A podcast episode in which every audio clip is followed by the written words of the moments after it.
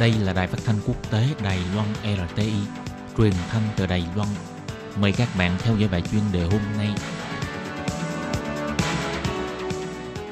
Khi Nhi xin chào các bạn, các bạn thân mến. Tiếp sau đây xin mời các bạn cùng đón nghe bài chuyên đề của ngày hôm nay với chủ đề là các doanh nghiệp thiếu nhân lực do không có khách sạn phòng dịch mà không thể đưa lao động di trú đến nhập cảnh làm việc. Sau đây xin mời các bạn cùng đón nghe phần nội dung chi tiết của bài chuyên đề ngày hôm nay. Gần đây đang có tình trạng các doanh nghiệp bị thiếu thốn nguồn nhân lực lao động nước ngoài trầm trọng. Do ảnh hưởng của dịch viêm phổi COVID-19, không thể đưa lao động di trú cũ trở về nước, cũng như là không thể đưa lao động di trú mới đến Đài Loan để làm việc, khiến cho nhiều ngành nghề hay nhà xưởng bị thiếu thốn nguồn nhân lực nghiêm trọng.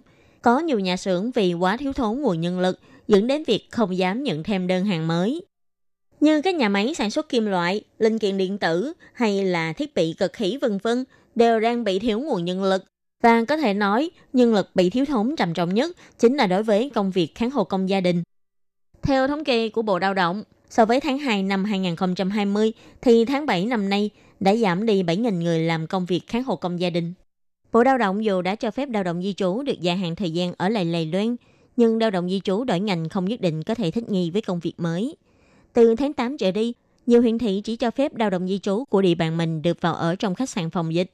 Muốn đưa lao động di trú đến làm việc, nhưng vì không thể sắp xếp khách sạn phòng dịch mà không thể đưa lao động di trú nhập cảnh vào Lầy Loan.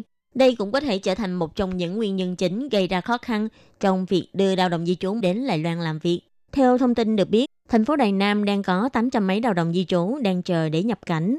Tình hình thiếu lao động lại càng ngày càng nghiêm trọng hơn. Theo Cục Lao động thành phố Đài Nam bày tỏ, hiện nay muốn đưa lao động di trú đến nhập cảnh Đài Loan thì cần phải gửi bản kế hoạch phòng dịch cụ thể và cam kết vào ở khách sạn phòng dịch cho Bộ Lao động mới có thể tiến hành các thủ tục tiếp theo. Theo thống kê, thành phố Đài Nam tháng 6 có 106 lao động di trú nhập cảnh, tháng 7 là 116 người, đến tháng 8 càng có nhiều lao động di trú đến làm việc hơn nữa, nên đang cần khách sạn phòng dịch khẩn cấp. Chủ tịch của Công đoàn Phục vụ Hướng nghiệp thành phố Cao Hùng cho hay, có một số doanh nghiệp lớn đã tự chuẩn bị ký túc xá phòng dịch, nhưng Bộ Lao động quy định mỗi đợt lao động di trú vào ở sẽ phải đưa hồ sơ xét duyệt ký túc xá mới, tức là không phải người đến trong cùng một ngày sẽ không được ở trong cùng một ký túc xá. Theo ông Lữ Tích An, bắt đầu từ tháng 8, các huyện thị như Đài Nam, Cao Hùng, Giang Nghĩa, Trương Hóa, Đài Trung, Tân Trúc, Đào Viên đã không cho phép lao động di trú ở huyện thị ngoài vào ở khách sạn phòng dịch trên địa bàn của mình. Trung tâm chỉ đạo phòng chống dịch bệnh Trung ương cũng quy định, từ ngày 4 tháng 9 trở đi, tất cả lao động di trú đều phải vào khách sạn phòng dịch để ở, khiến cho lượng khách sạn phòng dịch bị thiếu trầm trọng. Theo Phó Chủ tịch Công đoàn Phục vụ Hướng nghiệp thành phố Đài Nam, ông Vương Minh Hoa bày tỏ, do tình hình chịu ảnh hưởng bởi dịch của mỗi ngành mỗi khác, nhiều nhà máy dệt phải đóng cửa, phần lớn phải tạm dừng tuyển dụng lao động di trú. Còn các ngành khác cũng có tình hình khác nhau. Dù Bộ Lao động đã cho phép lao động di trú tại Đài Loan được phép gia hạn thời gian tuyển dụng, nhưng không phải lao động nào cũng muốn được như vậy. Lao động di trú ở các ngành nghề khác nhau chuyển đổi chỗ làm, không nhất định là có thể thích nghi ngay với công việc mới.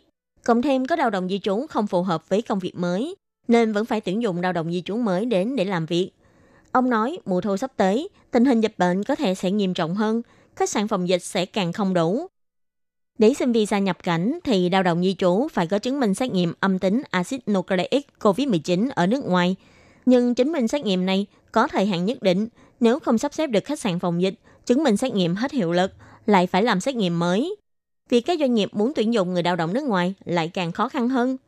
Ông nói, thời gian lao động di trú nhập cảnh có thể là 1-2 tháng sau, nhưng khách sạn phòng dịch vẫn chưa chắc chắn có phòng. Hy vọng phía Trung ương có thể nói lỏng quy định, chỉ cần là khách sạn phòng dịch thì đều có thể vào ở. Ông Lữ Tích An phản ánh, giá cả của khách sạn phòng dịch rất khác nhau, giá từ 1.000 tệ cho đến 1.500 tệ. Nhưng hiện tại giá đã tăng 30%, thậm chí có phòng ở miền Bắc giá cũng lên đến 2.000 tệ một ngày. Những phí tổn này đều phải chủ thuê chịu.